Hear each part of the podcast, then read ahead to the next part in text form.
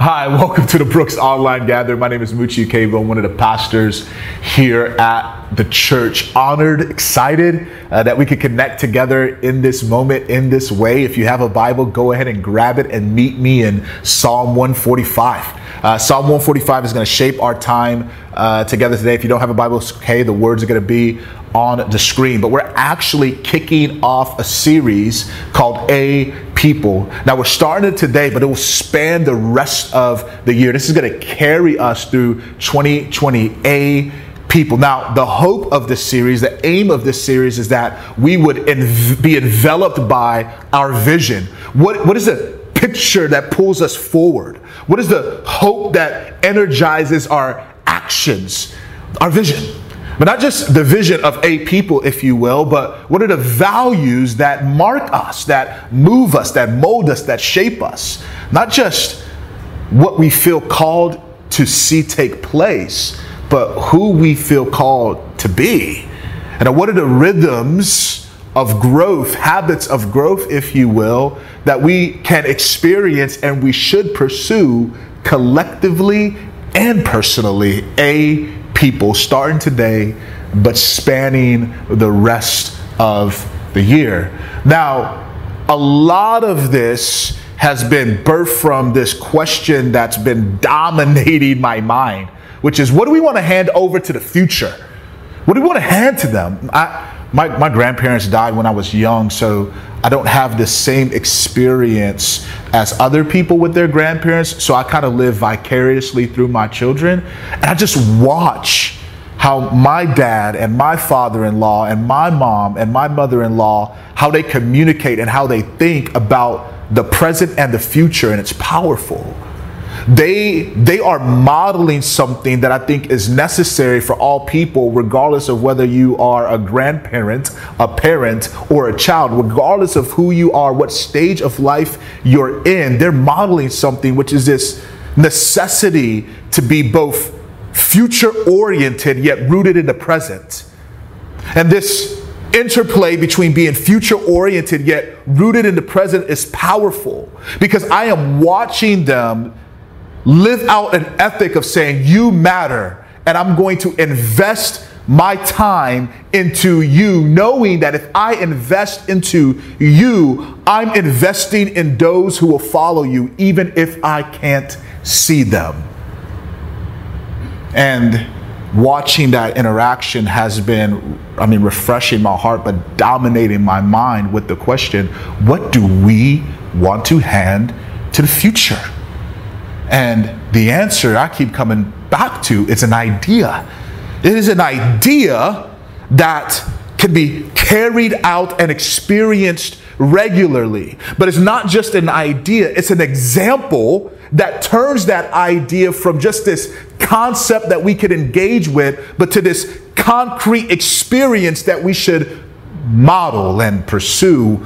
What, what I feel call to hand over to the future is an idea and an example. This idea is that there's weight and beauty to life with Jesus. There's weight and beauty to life with Jesus. This example is a people. People who are embodying that weight and beauty. That's why our guiding desire, our vision, is a movement of people bringing the weight and beauty of Jesus to every sphere of life in everyday ways, crossing barriers and borders in this generation and the one to come. It's a movement. Because it's a movement, that means it's multiplying. Because it's people, that means they're dynamics that are both individual and collective. Because it's in every sphere of life, that means everybody can get the beauty of what's being offered. Because it's in everyday ways, it's accessible and reproducible. And because it's crossing barriers and crossing borders, it's multi-ethnic, multicultural, multi-generational, and global. Because it's in our generation, the time is now. And because it's for the generations to come, like my dad and my father-in-law and my mom and my mother-in-law, it really is for people that we can't see, but God sees them. As a result, it's not rooted in our ability or energy. It's rooted in God's heart. That's our vision. All orienting around an idea. Again, there's weight and beauty to life with Jesus. What I want to do today through Psalm one forty-five is just invite us to this devotion that I've been having in hopes that it would create devotion in our hearts as well. This invitation to this devotion will also kind of give weight to the weight that is shaping the vision. I'll pull out some verses that kind of inform what I feel God has been calling us to do, who he's been calling us to be. And then I'll close with some applications as it relates to us now and for the next few weeks. So Psalm one forty-five, it reads poetically. So let's read it together and then we'll take it um, bit by bit. Verse one, I will extol you, my God and King, and bless your name forever and ever. Every day I will bless you and praise your name forever and ever. Great is the Lord and greatly to be praised. And his greatness is unsearchable. And if you make notes in the Bible, then underline that, star that. His greatness is unsearchable. One generation shall commend your works to another and shall declare your mighty acts. On the glorious splendor of your majesty and on your wondrous works, I will meditate. They shall speak of the might of your awesome deeds, and I will declare your greatness. They shall pour forth the fame of your abundant goodness, and shall sing aloud of your righteousness. The Lord is gracious and merciful, slow to anger and abounding in steadfast love. The Lord is good to all, and his mercy is over all that he has made. All of your works shall give thanks to you, O Lord, and all of your saints shall bless you. They shall speak of the glory of your kingdom and tell of your power, to make known to the children of man your mighty deeds, the glorious splendor of your kingdom. Your kingdom is an everlasting kingdom, and your dominion endures throughout all generations. The Lord is faithful in all his works and kind in all his works. The Lord upholds all who are falling and raises up all who are bowed down. The eyes of all look to you, and you give them their food in due season.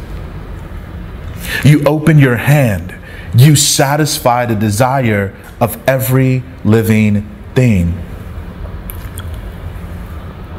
The Lord is righteous in all his ways and kind in all his works.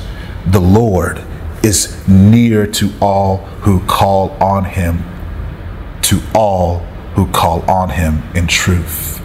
He fulfills the desire of those who fear him. He also hears their cry and saves them. The Lord preserves all who love him, but all the wicked he will destroy. My mouth will speak the praise of the Lord, and let all flesh bless his holy name forever and ever. Amen. What can we say about this psalm, man? It's loaded. It's, it's, it's loaded. It's It's loaded and it's layered. This is a Psalm of David. Like I, like, like I said, the Psalms are the diary and the soul of the people of God. Within them, we see the interactions of emotions, of ideas, of relationship with self, relationship with others, relationship with the world around them, and relationship with the God above them who is also among them. The Psalms are us. David penned this psalm, and one of the things that is enriching to me is that there's no clear circumstance to pin down why he's writing this. And so other psalms written by David, you have circumstances that arise.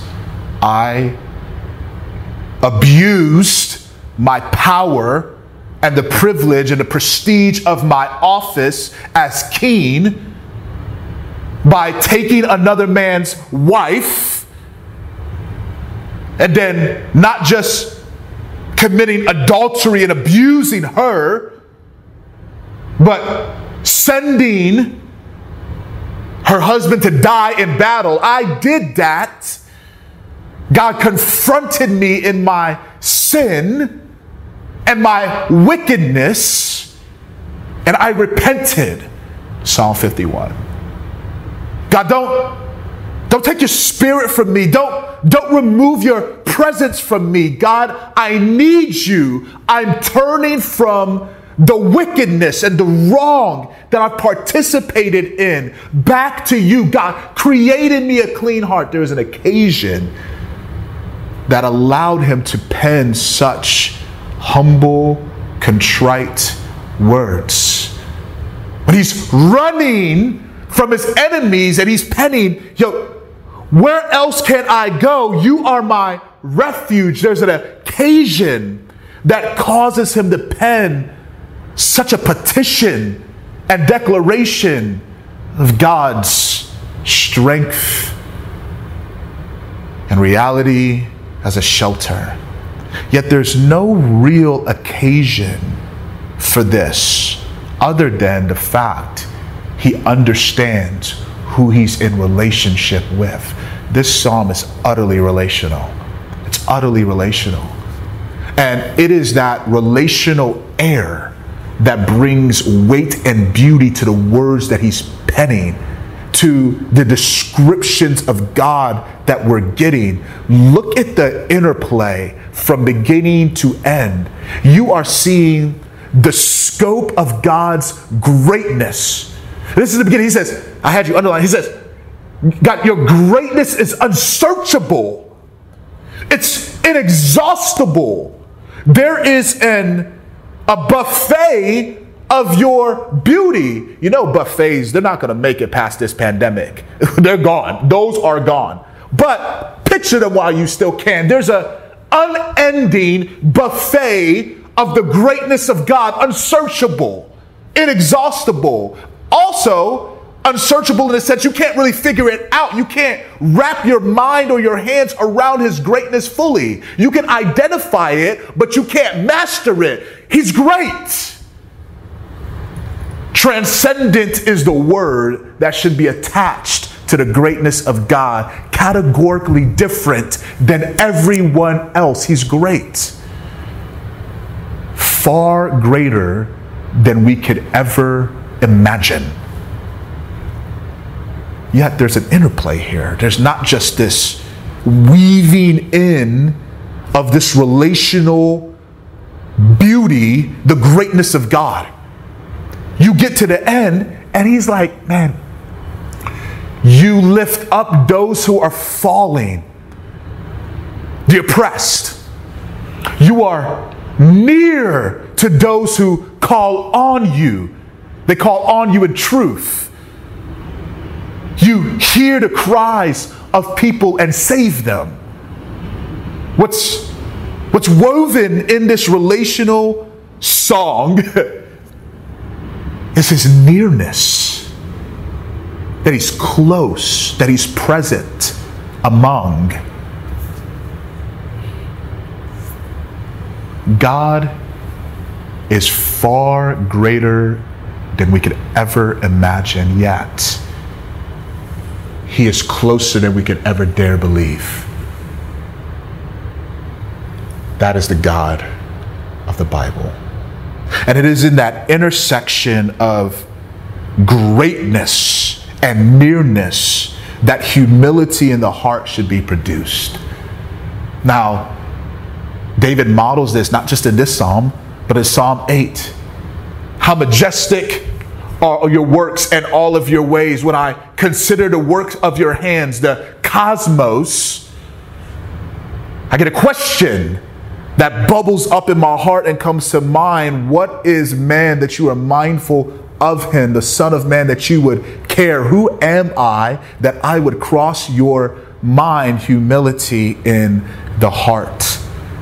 And this psalm is no different. Oh, that we would get that. The word associated with such weight and beauty is glory. The glory of God. The glory of God is the weight and beauty of who he is and what he does. And this psalm is filled with it. Some even call this one of the most doxological psalms we have. Doxa being glory in Greek, logos being word. It is this word of glory, and the scriptures are filled with doxologies. You know I love them. Romans sixteen, there are these declarations or calls to attention regarding the weight and beauty of God. Romans sixteen, now unto him who is able to strengthen you through the gospel, the good news and announcement that he is making all things new, bringing a family to himself, primarily through the life, death, burial, and resurrection of Jesus Christ in our place for our sake. And he provides strength through that glorious word. Honor him. Now unto him who is able to keep you from stumbling and present you before his presence with great joy, that though we may fall, we don't stay down, because God has keeping power. Honor him. He's glorious. And this psalm is just filled with so many truths that we could pull out and say, yeah, yeah, honor him in light of that. The God who is near to people, the God who does mighty deeds, the God who preserves the righteous, his own people, the God who deals with the wicked, wicked not just being acts, but wickedness being the rejection of God and his standards, the God who deals with all of that and the expressions of wickedness, which is pain and suffering for people. Honor him. This, the entirety of this psalm is honor him. It is to elevate his worth above all, because your mind has been blown and your heart has been settled by what you see and what he does. Paul Tripp, he says, the glory of God blows the mind and settles the heart. Thus it should produce honor. Now, That's why, I love, that's why I love. This is why I love this song. This is why I just love this song. But here's how it's moving me to understand this idea of weight and beauty with life with Jesus. Verse four and five. So verse four says, "One generation will commend to the next your mighty deeds, your wondrous acts." It's telling the story. It's sharing truth in a transformative way. It is transferring compelling ideas for the sake of life yet to come. Yet, it's not merely the sharing of ideas. It is the sharing of an experience. We know this to be true. Because verse five, like David, he's really good at code switching. He's like, they will do this, but I'm going to do this. Meaning that what I want them to do, I'm going to model even now. And so he says, yeah, yeah, one generation will commend your mighty deeds and acts, but I will meditate on your glorious splendor, the glorious splendor of your works. I'm going to meditate on that. And meditation throughout the scriptures, it's, it's less emptying the mind or cognitive exercises. Meditation is to be filled with ideas and experiences that shape and settle the heart. So he says, I am going to fill myself with you, more of you, through studying and interacting and relationship, so that what I'm asking people to experience is not something I haven't.